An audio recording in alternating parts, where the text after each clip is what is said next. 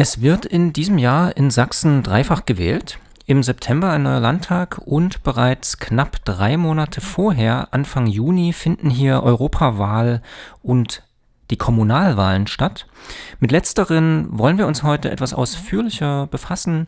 Im Studio darf ich dazu Konrad Hilger vom Kommunalpolitischen Forum Sachsen, kurz KFS, begrüßen. Hallo Konrad. Hi, schön, dass ich da sein darf. Vielleicht fangen wir mit einer ganz einfachen Frage an. Was heißt eigentlich Kommunalwahl? Und da müssen wir, glaube ich, zuerst einmal klären, was eine Kommune eigentlich ist. Die Kommune? Als Wort ist erstmal der Sammelbegriff für, und ich muss mich vorab entschuldigen, es wird einige rechtliche und verwaltungstechnische Begriffe geben, da kommt man bei dem Thema Kommunalpolitik nicht drum herum. Also, die Kommune ist der Sammelbegriff für die kleinste Gebietskörperschaft mit eigener politischer Verwaltungsfunktion. Im Staatsaufbau Deutschlands, wenn wir uns den föderalen Staat ein wenig vor dem inneren Auge vorstellen, könnte man sagen, sie sind die unterste Ebene. Ich würde aber eher sagen, sie sind das Fundament der Gesellschaft. Ne? Sie sind Teil der Länder und nehmen dort die Funktion ein, dass sie eben sich im Recht der Selbstverwaltung, das verfassungsmäßig garantiert ist, selbst eben verwalten dürfen. In Sachsen gibt es an Kommunen, die diesen Sammelbegriff dann füllen, Ortschaften, die sind Teile von Gemeinde und Städten. Gemeinde und Städten sind wiederum eigene Begrifflichkeiten unter diesem Feld Kommune. Es gibt große Kreisstädte, das ist ein historisches Überbleibsel in Sachsen, und es gibt Landkreise und kreisfreie Städte. Den allen ist gemein, dass sie eine Kommune sind. Sie unterscheiden sich ein Stück weit darin, was sie tun. Ne? Eine Gemeinde macht zum Beispiel alles, was in die eigene örtliche Angelegenheit fällt, und ein Landkreis und eine kreisfreie Stadt macht dazu noch etwas, was überörtlich ist. Überörtlich heißt zum Beispiel, der Landkreis kümmert sich um Schülerbeförderung. Ja, das kann keine Gemeinde für sich allein, das macht der Landkreis. Kommunen, dieser Sammelbegriff, sie dürfen etwas, das habe ich eben erwähnt. Sie dürfen sich nämlich im Rahmen geltenden Rechts selbst verwalten, Aufgaben und Angelegenheiten vor Ort der örtlichen Angelegenheiten annehmen. Sie müssen aber auch was, nämlich, sie sind Teil des Staatsaufbaus, wenn Bund und Ländern ihnen Aufgaben übertragen per Gesetz, müssen sie die auch erledigen. Kannst du sagen, wie viele Kommunen es in Sachsen ungefähr gibt? Das kann ich dir sogar ziemlich genau sagen. Aktuell sind es 418 kreisangehörige Gemeinden, also davon 269 Gemeinden im eigentlichen Sinne, 116 Städte und 53 große Kreisstädte. Die gehören alle zu einem Landkreis. Landkreise haben wir 10 in Sachsen und dann nochmal für sich die kreisfreien Städte Dresden, Leipzig, Chemnitz, insgesamt 3. Die kleinste Gemeinde in Sachsen, das geht nämlich von ganz, ganz klein bis ganz, ganz groß, ist Rathen, die hat 346 Einwohner, bis eben hin zu Leipzig mit knapp 630.000 Einwohnern. Und das reicht auch von ganz klein bis ganz groß, wenn wir uns die Fläche angucken. Grimma zum Beispiel, die Stadt Grimma, die hat sage und schreibe 64 Ortsteile, die jeweils auch Ortschaftsräte haben, und ist mit knapp 22.000 Hektar auch recht groß. Das ist ungefähr ein Zehntel vom Saarland.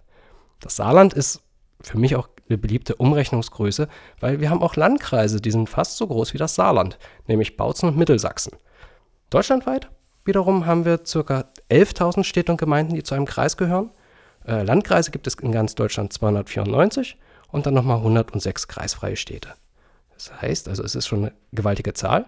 Deswegen meine ich auch Fundament der Gesellschaft, weil, mal ganz ehrlich, wer wusste das? Oder hört man davon was, wie Kommunalpolitik eigentlich so wichtig ist, weil sie in über 11.000 Gemeinden und Städten passiert? Eher nicht.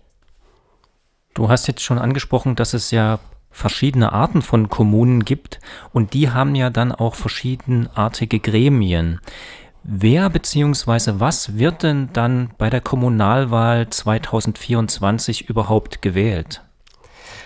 Die Kommune als Gebietskörperschaft kann erstmal für sich nicht handeln. Sie hat 2 Organe, die das für sie tun. Und das eine davon ist ein ganz zentrales, weil dieses Organ etwas ganz Zentrales tut, nämlich Entscheidungen treffen. Und das macht, wieder ein Sammelbegriff, die Kommunalvertretung. Und je nachdem, wo du lebst du in einer Gemeinde, heißt die Gemeinderat, lebst du in einer Stadt, heißt die Stadtrat, lebst du in einer kreisfreien Stadt, heißt die auch Stadtrat, und lebst du in einem Kreis, dann ist das der Kreistag. Es gibt demgemäß noch die Ortschaftsräte und die Stadtbezirksbeiräte, die sind aber gegenüber den eigentlichen Räten mit weniger Kompetenzen und Rechten ausgestattet, weil sie ja selbst nur wiederum Teil einer für sich eigenständigen Gemeinde sind. Vereinzelt stehen auch Bürgermeisterwahlen an dieses Jahr. Die werden aber von den sogenannten regelmäßigen Kommunalwahlen, die wir eben besprochen haben, unterschieden, weil sie das zweite wichtige Organ der Kommune wählen, nämlich den oder die Bürgermeister oder den oder die Landrätin. Und im Gegensatz zu den festen Termin der Kommunalwahlen gibt es hier keinen, weil sich das je nach der Örtlichkeit unterscheidet. Der Bürgermeister, also das Amt des Bürgermeisters, wird für 7 Jahre gewählt, und wenn der Bürgermeister oder die Bürgermeisterin jetzt früher ausscheidet, weil gesundheitliche Gründe oder gibt einfach das Amt ab, dann verändert sich ja der ganze Rhythmus. Es ist gar nicht sinnvoll, dafür einen festen Termin festzulegen. Es hat sich ein bisschen eingespielt, aber das ist jetzt eher ein Stück weit historisches Überbleibsel oder Zufall. 2022 haben wir in 209 Kommunen Bürgermeister gewählt, letztes Jahr waren es 30 und dieses Jahr steht es in insgesamt 24 Gemeinden an. Damit haben wir im Groben geklärt, was gewählt wird. Ebenso wichtig ist aber ja die Frage, wer darf wählen? Wer ist denn also bei dieser anstehenden Kommunalwahl konkret wahlberechtigt? Wahlberechtigt, also im doppelten Sinne aktiv und passiv, sind deutsche Staatsbürgerinnen und Bürger, Bürgerinnen von einem EU-Mitgliedstaat, die jeweils 18 sein müssen und mindestens 3 Monate den Hauptwohnsitz in der Gemeinde oder in der Stadt haben, um die es geht.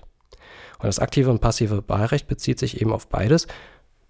Am 9. Juni in der Wahlkabine stehen und meine Kreuze machen oder selbst am 9. Juni auf einem Wahlzettel stehen, weil ich ja selbst in den Gemeinderat möchte. Wir hatten gerade schon über die Institutionen der Kommunalpolitik gesprochen.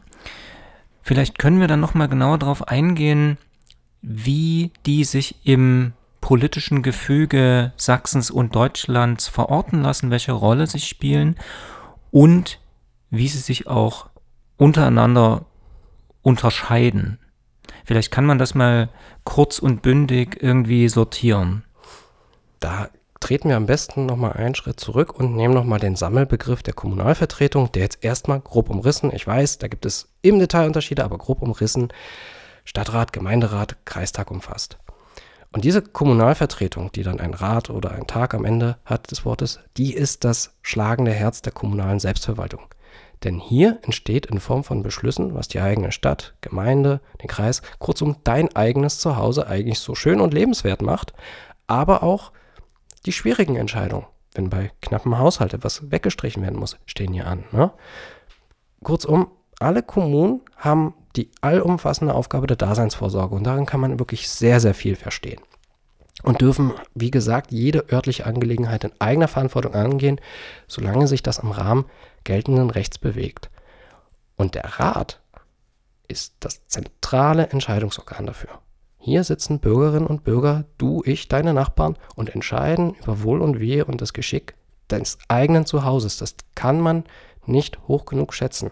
Es ist ein historisch erstrittenes Recht, das sich anfänglich die Städte und ihre getragene Bürgerschaft, die Honoration, die Doktoren und all dergleichen über die Jahre hinweg zum allgemeinen Wahlrecht zu du und mir entwickelt hatten. Du und ich könnten in diesem Rat sitzen und darüber entscheiden, wie es mit unserem Zuhause weitergehen soll. Und das darf der Rat so lange, solange es eben nicht in den Kompetenzbereich des Bürgermeisters oder der Bürgermeister hineingeht. Das ist so die zentrale Unterscheidungsform. Beide haben ihre Kompetenzbereiche und der eine wie der andere hat im Bereich des anderen wie des anderen nichts zu sagen. Wo genau diese Grenze verläuft, das kann man tatsächlich ein Stück weit auch mit der sogenannten Hauptsatzung, die Hauptsatzung ist sowas wie die kleine Verfassung deiner Gemeinde, deiner Stadt, wo ganz wichtig drin ist, wer macht was, regeln und ist auch immer mal wieder ein Fall für Strittigkeiten, wer jetzt vielleicht doch ein bisschen in den Bereich des anderen hineingenascht hat. Aber grundsätzlich, der Rat entscheidet über die weitreichenden strategischen Dinge und der Bürgermeister oder die Bürgermeisterin über die Geschäfte der laufenden Verwaltung. Beides ergänzt sich, beides ist wichtig, aber das ist so ein bisschen, wo man es trennen kann. Die Mandatsträger, die dann in so einem Rat sitzen, auf welche Amtszeit werden die denn gewählt? Immer 5 Jahre. Die reguläre Mandatszeit richtet sich danach von Wahltag zu Wahltag Und wenn du es drauf anlegst, in den Rat hineingewählt zu werden, bereite dich bitte darauf vor, dass dich das wenigstens 5 Jahre begleitet. Dann wäre natürlich noch zu klären, wie wird gewählt. Also wie sieht das Wahlprozedere bei der Kommunalwahl aus? Wo werden gegebenenfalls Parteien, wo werden Personen gewählt? Und wie sieht eigentlich so ein Stimmzettel dann aus? Auch hier wieder ist es gerechtfertigt, so einen kleinen Schritt zurückzugehen und den Sammelbegriff der Kommune zu nehmen, wenngleich es wieder, je nach Größe einer Gemeinde oder Stadt Unterschiede gibt. Jedoch ganz, ganz grundsätzlich, Kommunalwahlen sind immer Personenwahlen. Auf dem Wahlzettel, der vor dir liegt, findest du zwar die Listen verschiedener Wahlvorschlagsträger, Parteien können das sein oder auch lokale Wählervereinigungen, und auch nur diese können Wahlvorschläge einreichen. Wenn du jetzt zum Beispiel sagst, ich möchte in den Stadtrat von Chemnitz, dann kannst du jetzt nicht hergehen und sagen, ich mache jetzt die Liste Micha auf und gehe in den Stadtrat, sondern du musst zu jemandem gehen, der das für dich macht. Jedoch, auf diesen Listen stehen Menschen mit Namen und die werden gewählt. Dieses klassische Ding, was viele Menschen kennen von Landes- und Bundestagswahlen mit Erst- und Zweitstimme, gibt es hier nicht. Und dieser Faktor Person, also so gesehen, dass es auch Personenwahlen sind, ist auch umso wichtiger, je kleiner die Kommune ist. Je mehr das von persönlichen Bekanntschaften geprägt ist, das lokale Gefühl. Kenne ich den persönlich? Kenne ich den von früher? Ist der mir integer? Ist der mir sympathisch? Das zählt. Und erst bei den größeren Städten und Landkreisen, wo diese Unübersichtlichkeit des menschlichen Miteinanders wieder hinzukommt, da werden die Parteien insofern wichtiger, als dass sie dann ihre klassische Funktion von Bündelung von Interessen wahrnehmen und sagen, die Person kenne ich vielleicht nie, aber ich weiß, wenn die bei der CDU sich stellt, kann ich in etwa das erwarten, wenn die sich bei den Linken stellt, kann ich in etwa das erwarten. Das nimmt dir das dann ein Stück weit ab. Aber Faustregel, je kleiner die Gemeinde, desto wichtiger ist der Faktor Mensch, Name, Bekanntheit. Denn Kommunalpolitik, auch das ist wichtig, dreht sich ganz viel um Sachpolitik. Es geht darum, habe ich eine konkrete Idee für die Gammelimmobilie im Stadtkern? Habe ich eine Idee, wie wir die gemeindeeigene Straße vor der Kindertagesstätte wieder flott kriegen? Darum geht's. Dafür musst du was haben. Da geht es weniger um Parteiphrasiologie, sondern tatsächlich um konkretes politisches Tun. Deswegen sind die Personen so wichtig. Das ist eine Personenwahl. Du stehst also in der Wahlkabine, hast den Zettel vor dir. Du hast 3 Stimmen zu vergeben. Die kannst du kumulieren und panaschieren, das heißt häufeln und mischen. Du kannst einer Person 3 Stimmen geben, du kannst einer Person 2 geben und 1 geben, du kannst einer Person nur 1 geben und den Rest verfallen lassen, das ist dir frei. Die meisten Menschen wählen aber runter zu oder rechts zu. Das heißt, dem Listenplatz 1 rechts zu alle 3 oder eben runter zu 1, 2, 3, die ersten jeweils 1. Deswegen, kleiner praktischer Tipp für Newcomer, es ist wichtig für euch, dass ihr zumindest unter den ersten 3 seid, selbst wenn euch niemand kennt, ihr nehmt ein bisschen was mit. Zusammengezählt wird dann immer so. Zuerst wird geschaut, wie viele Stimmen hat der Wahlvorschlagsträger insgesamt bekommen. Liste Micha hat von mir aus 100.000 Stimmen bekommen. Daraus ergibt sich dann nach dem sogenannten Sainte-Laguë-Divisor-Verfahren, wie viele Sitze du im Rat bekommst. Das ist ein Divisorverfahren, das mit einem festen Faktor rechnet und dann wird das so lange geteilt, bis keine sinnvollen Zahlen mehr rauskommen und das ergibt das Stärkeverhältnis der verschiedenen Wahlvorschlagsträger im Rat. Sagen wir mal an, Liste Micha hat jetzt 4 Sitze bekommen. Dann wird geschaut, wer wurde denn gewählt? Da wird geguckt, wer innerhalb dieser Liste die meisten Stimmen auf sich vereinen konnte.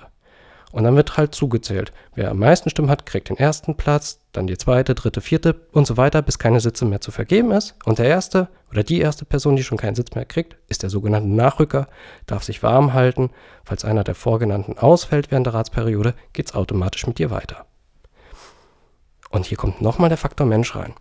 Nehmen wir mal an, du stehst jetzt nicht unter den ersten 3, sondern auf Listenplatz 4, 5, 6. Aber dich kennt jeder. Dann werden sie dich ankreuzen. Und dann kannst du hochgewählt werden. Weil es geht ja immer danach, wer hat die meisten Stimmen. Und das ist tatsächlich auch schon vorgekommen, dass dann die bunten Hunde, die hinten angetreten sind, plötzlich die ersten waren, die in den Rat einzogen.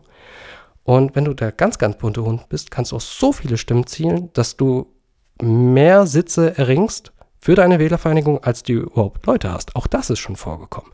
Es ist extrem wichtig, wer da auf diesem Zettel steht. Kommunalwahlen also sind immer Personenwahlen. Das Wahlgesetz selbst sieht den Wahlakt als Uhrengang standardmäßig vor. Du kannst natürlich aber auch eine Briefwahl beantragen. Das ist machbar, sobald die Wahlbenachrichtigung bei dir ins Haus flattert. Das müsste so etwa Anfang bis Mitte Mai der Fall sein. Wer nach dem 19. Mai das noch nie hat, das ist der letzte Termin, wo das rausgehen soll, sollte mal bei der Gemeinde und Stadt vorstellig werden, wo dann die Wahlbenachrichtigung geblieben ist. Wir hatten schon darüber gesprochen, wer sich zur Wahl aufstellen lassen darf, welche Kriterien es da gibt. Und du hattest jetzt eben auch schon angesprochen, dass es gegebenenfalls einen eklatanten Personalmangel in der Kommunalpolitik gibt, wenn ich beispielsweise so erfolgreich bin, dass ich nicht genügend Leute habe. Aber das ist ja ein Sonderfall. Wir hatten ja in einem Studiogespräch zu den Bürgermeisterwahlen im letzten Jahr schon mal darüber gesprochen, dass da ein genereller Personalmangel herrscht in der Kommunalpolitik. Woran liegt das? Das ist eine sehr gute Frage, die zu beantworten gar nicht so einfach ist, weil viele verschiedene Faktoren ineinander fließen. Ganz grundsätzlich, das sieht man nicht nur in Sachsen, das sieht man bundesweit, dass da den kommunalen Wahlämtern der Nachwuchs ausgeht. Man kann anfangen, es zu begründen damit, dass die Parteien als der wesentliche Akteur von politischer Vertretung in Deutschland es zu tun haben damit, dass es eine immer schwächere Milieubindung gibt, ein stärkeres Wechselverhalten, weniger den Wunsch, sich tatsächlich auf die lange, manchmal recht ochsige Tour zu begeben, so durch eine Partei zu rutschen und dann irgendwo an einem Wahlamt rauszukommen. Obwohl das ja die Aufgabe von Parteien ist, politisches Personal zu rekrutieren, zu schulen, fit zu machen für das, was sie dann auch tun sollen. Es gibt meines Erachtens nach eine Parteienverdrossenheit, weniger eine Politikverdrossenheit, eine Parteienverdrossenheit. Und das schaukelt sich dann gegeneinander auf. Du hast also diesen wesentlichen politischen Akteur, die Parteien, die das machen sollen, aber die Leute vertrauen denen nicht mehr so richtig. Und wenn da jetzt niemand das die Lücke füllt, bleiben Sitze im Zweifelsfalle unbesetzt. Und ich meine, dass es eher eine Parteienverdrossenheit ist, weil die Leute trotzdem am Lokalpolitischen interessiert sind. 2019 bei den letzten regelmäßigen Kommunalwahlen hatten wir es so, bei den Gemeinderatswahlen, also den Wahlen zu den kreisangehörigen Städten und Gemeinden, dass die CDU übers ganze Land knapp 24% der Stimmen eingefahren hat. Vor ihnen lagen noch die Freien Wählervereinigungen. Ich meine jetzt nicht die Freien Wähler als Freie Wähler, sondern wirklich die ganz kleinen lokalen Liste für Panschwitz-Kuckau und wir Bürger für Zwönitz oder wie das alles heißt, ne? Also da, wo die Leute sagen, wir sehen vor Ort den Wunsch, etwas zu tun, kommunalpolitisch, die Parteien sprechen uns nicht mehr an, wir machen es einfach selbst. Ja? Also deswegen meine ich, die Leute sind durchaus interessiert, lokalpolitisch was zu tun, nur die Parteien scheinen ihnen manches Mal nicht mehr der richtige Partner. Ganz krasses Beispiel, bei den letzten Thüringer Gemeinderatswahlen, da ist es uns aufgefallen, da sind ganze freiwillige Feuerwehren in den Gemeinderat eingezogen. Oftmals, weil das dann eine der letzten großen funktionierenden Strukturen vor Ort ist, wo es Nachwuchsarbeit gibt, wo es Nachmittage gibt, die überhaupt noch was tun, das Gemeinde- und Dorfleben am Laufen zu haben. Und dann sagen die Leute, na, wir vertrauen den Feuerwehrleuten. Ne? Im Zweifel retten die uns das Haus, wenn es brennt, warum nicht in den Rat setzen? Ne? Und dann werden halt Vereine drumherum gegründet, die dann als Wahlvorschlagsträger anziehen. Und plötzlich hast du ganze Feuerwehrzüge im Gemeinderat sitzen. Aber es hängt auch an den Leuten selbst. Ne? Parteien, die halt sich auf die Suche machen, finden wir Leute, die in den Rat wollen, stehen halt auch vor diesem Frag. Finden wir die noch? Es hat nicht nur was mit funktionierenden oder nicht mehr funktionierenden Strukturen vor Ort zu tun, sondern auch mit einem allgemeinen Trend, dass immer weniger Menschen in einem Ehrenamt Verantwortung für sich und andere übernehmen wollen. Die Vereine in Stadt und Land, die Tafeln, die erwähnten freiwilligen Feuerwehren in der weiten Fläche, die können ein Lied davon singen, dass ihnen ebenfalls der Nachwuchs ausgeht. Und die übrig bleiben, die 2-, 3-, 4-, 5-fach Engagierten, die dann noch zu fragen, dann möchtest du zusätzlich zum Musikschulchor und zum Übungsleiter auch noch in den Rat, na, die werden dann auch mal irgendwann abwinken. Denn das kommunale Ehrenamt ist nicht ohne.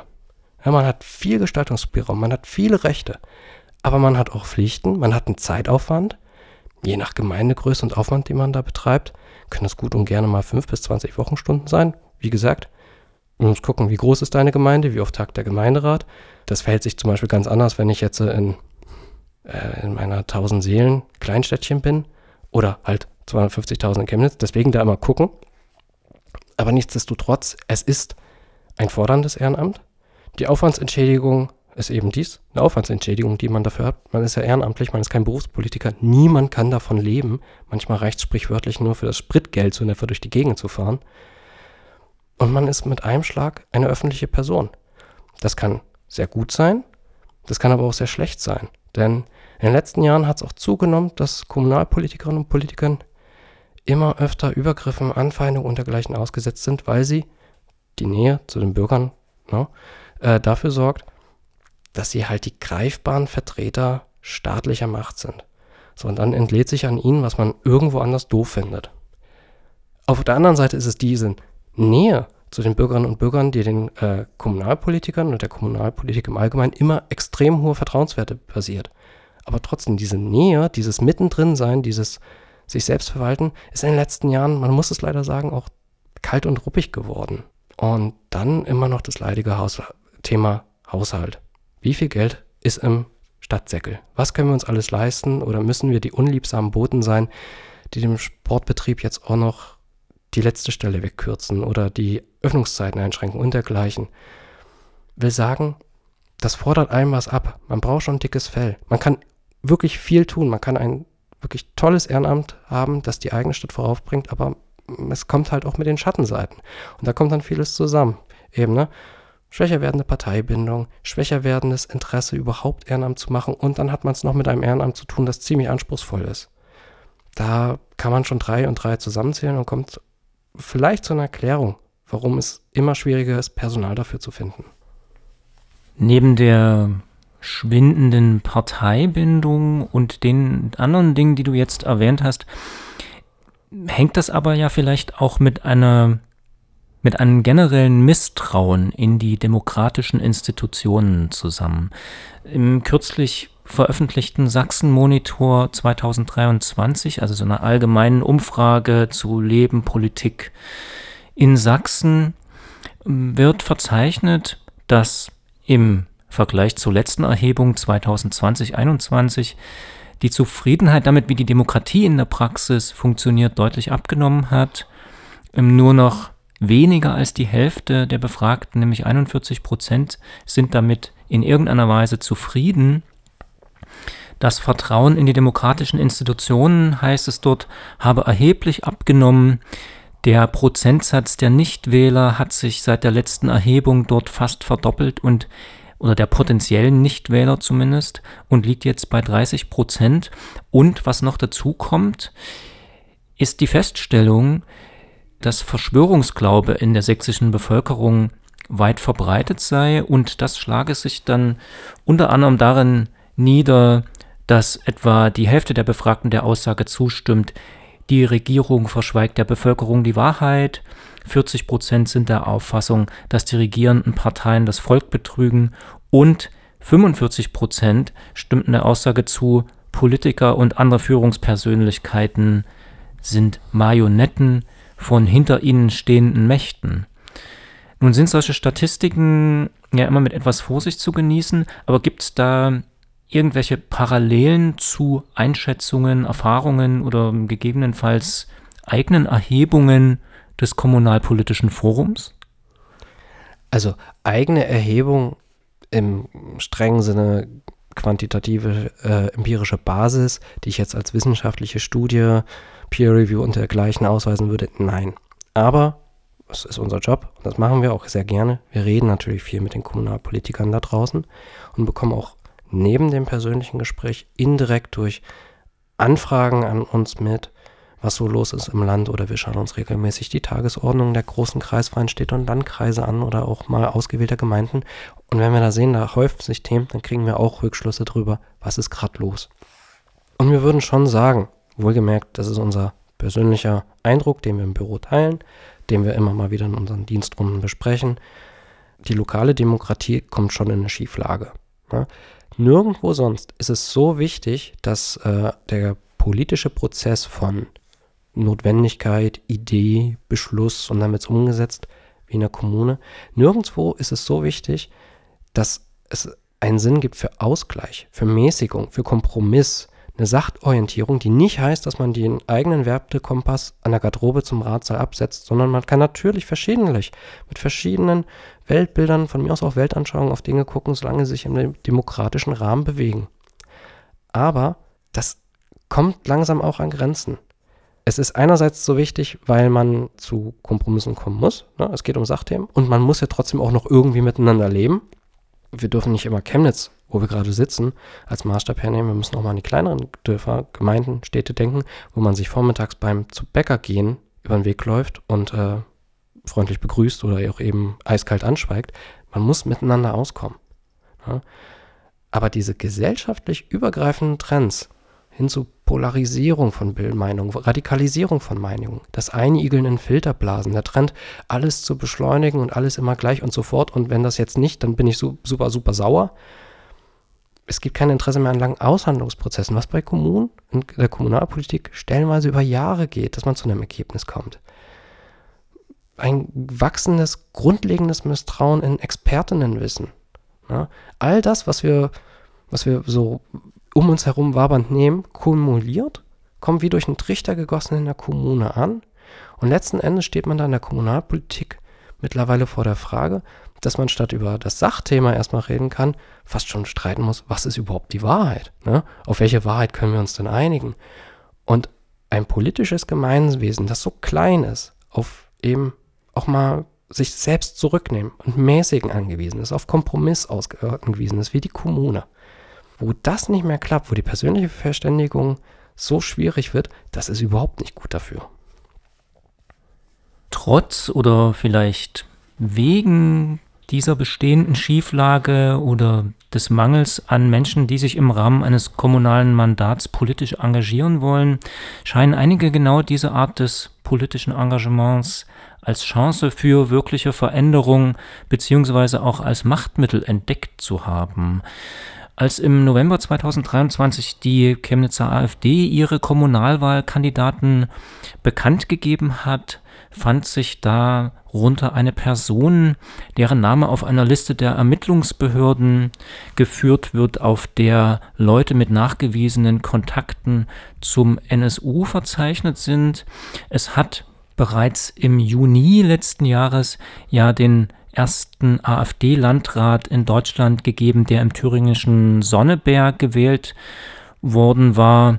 Und dann im Dezember ist der AfD-Kandidat Sieger bei der Oberbürgermeisterwahl in Pirna gewesen. Entdeckt die extreme Rechte in Deutschland die Kommunalpolitik und den dort herrschenden Personalmangel als Möglichkeit, institutionelle Räume und auch Machtpositionen zu besetzen? Ja. Ganz eindeutig ja, weil sie ein Gespür dafür hat, wie sehr sie einer Gesamtgesellschaft den Stempel aufdrücken kann, wenn sie in deren Fundament wühlt. Und das Fundament des staatlichen Aufbaus, das Fundament der Gesellschaft in Deutschland ist halt die Kommune. Ne? Du lebst ja jetzt auch nicht irgendwo in einem Bundesland frei von allem. Du lebst in der Stadt Chemnitz. Andere leben in ihren Städten Zittau, Zwönitz, sonst wie was. Und dort, wo man Einfluss nehmen kann, nämlich in den Räten dieser Städte, dort kannst du auch wirklich das gesellschaftliche Gefüge prägen. Und ich meine, es gibt ja durchaus Beispiele dafür, dass das aktiv versucht wird. Sehen wir die Landnahme durch völkische Siedler und Siedlerinnen, nehmen wir den Immobilienkauf von Reichsbürgern und Selbstverwaltern oder das Initiieren von Bürgerbeteiligung gegen alles, was als linksgrün, woke und die da oben wahrgenommen wird. Ne? Es gibt handfeste Beispiele von Bürgerinis gegen Windkraft oder gegen Asylunterkünfte.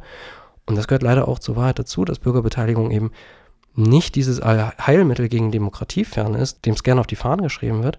Es gibt, ich nenne es mal persönlich, dieses dunkle Zerrbild der aktiven, engagierten Bürgerbeteiligung, der aktiven Bürgergesellschaft, nämlich wenn sie gegen Dinge sind, die halt nicht ins Weltbild passen. Das Windkraftrad, die Asylunterkunft. Und der gefährliche Effekt dessen ist, dass eine extreme Rechte im Fundament wühlt, ist Normalisierung. Normalisierung von menschenverachtenden Einstellungen. Wenn ja alle dafür sind und wenn das so eine tolle Bürgerbeteiligungskampagne gibt, dann muss ja irgendwas dran sein. Ne? Oder auch eben von Personen, also den Trägern dieser Einstellung. Dann ist eben der Nazi von nebenan nicht mehr der Nazi, sondern der tüchtige Nachbar, der das alte Gut wieder in Schwung bringt oder wieder Leben in den Landgasthof prägt oder ein kundiger Unternehmer ist und dessen Betrieb bringt Ausbildungsplätze für die Jugend in die Region und so weiter. Es gibt noch einen anders gelagerten Aspekt, der mir aufgefallen ist, und zwar, dass Menschen aus etablierten Parteien, die ja einen Bedeutungsverlust verzeichnen, herausgehen und sich in eigenen Wählervereinigungen dann in der Kommunalpolitik engagieren. Prominent ist jetzt kürzlich gewesen der Austritt von Holger Zastrow, dem Vorsitzenden der ehemaligen Vorsitzenden der FDP-Fraktion im Sächsischen Landtag und langjährigen Spitzenpolitiker der FDP in Sachsen, der gesagt hat, ich trete aus meiner Partei aus, und es sieht alles danach aus, als ob er mit einer eigenen Wählervereinigung gegebenenfalls schon zur Kommunalwahl, aber dann wahrscheinlich eher zur Landtagswahl antreten möchte. Und es gibt auch in Sachsen schon ähnliche Beispiele, hast du mir gesagt. Mhm. Also das ganz aktuelle Beispiel von Herrn Zastrow, der die FDP im Dresdner Stadtrat über Jahre mitgeprägt hat, meines Wissens nach, und das nehme ich auch der öffentlichen Presse, überlegt er jetzt, eine eigene Wählervereinigung an den Start zu bringen für die nächste Stadtratswahl. Und wie ich es vorhin erwähnt habe, das musst du halt machen. Du kannst jetzt nicht als Einzelbewerber Zastrow zurück in den Rat, sondern du brauchst eine Wählervereinigung hinter dir. Aber ja, es gibt auch andere prominente, auch, sag ich mal, über jetzt die Stadt hinaus bekannte Fälle, wo Leute ihre politische Heimat gewechselt haben, die halt aufgegeben haben, sich eine neue gesucht haben. Zum Beispiel der Bürgermeister von Freital, ehemals CDU, jetzt konservative Mitte. Das ist so eine eigene, in nur Freital befindliche Wählervereinigung. Oder der Freiberger Bürgermeister, der ehemals zur SPD gehörte und jetzt parteilos ist. Es gibt tatsächlich auch im Kommunalen diese Tendenz zur Fragmentierung in immer kleinere Gruppen mit den je eigenen Partikularinteressen, die manches Mal tatsächlich auch nur mit den Egos von einzelnen Leuten übereinander fallen. Hängt alles auch mit einer schwächer werdenden Parteibindung zusammen, hängt auch damit zusammen, und das muss man auch eingestehen, dass es in gewissem Maßen verständlich ist. Nehmen wir mal an, du sitzt im Rat und du gehörst einer Partei an, die auch Landes- und Bundespolitik betreibt, und die macht jetzt Entscheidungen, die kontrovers bis ablehnend wahrgenommen werden. Dann gehst du in den Rat und anstatt über das Schlagloch in der Straße zu reden, darfst du dir erstmal anhören, was haben die denn da oben von der Scheiße gebaut. Warum sich also nicht einfach auf das konzentrieren, was anliegt, und dann machen wir das zu Hause. Das ist verständlich irgendwo. Nichtsdestotrotz, wenn das so weiter um sich greift, Fragmentierung, Zersplitterung, immer kleine Räte, ne? Es gibt bei den Kommunalwahlen keine 5%-Hürde, dann sitzen die alle irgendwann im Rat und dann wird es vermeintlich ziemlich schwer mit Mehrheitsfindung, Kompromiss, Austausch. Wir hatten vorhin schon immer darüber geredet, dass so ein kommunales Mandat inne zu haben und das auch mit Leben zu füllen ein anspruchsvolles Ehrenamt ist. Und da muss man eine ganze Reihe beachten, und das nicht erst, wenn man das Mandat hat, sondern schon vorher. Und zwar eine ganze Menge mehr als das, was wir heute hier anschneiden konnten. Das muss einen aber nicht unbedingt abschrecken, denn zum Beispiel das Kommunalpolitische Forum hat einen Leitfaden zur Kommunalpolitik, den man im Internet runterladen kann, und ihr steht auch für konkrete Nachfragen zur Verfügung. Wo finde ich denn, wenn ich mich für ein kommunales Mandat interessiere, diesen Leitfaden, und an wen muss ich mich wenden, wo muss ich mich hinwenden, wenn ich eine konkrete Nachfrage habe? Also unseren Leitfaden, den findet man bei uns auf der Homepage kommunalforum-sachsen.de.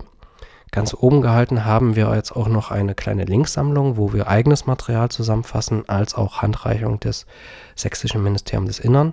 Das Innenministerium ist ja Herrin des Verfahrens der Kommunalwahlen.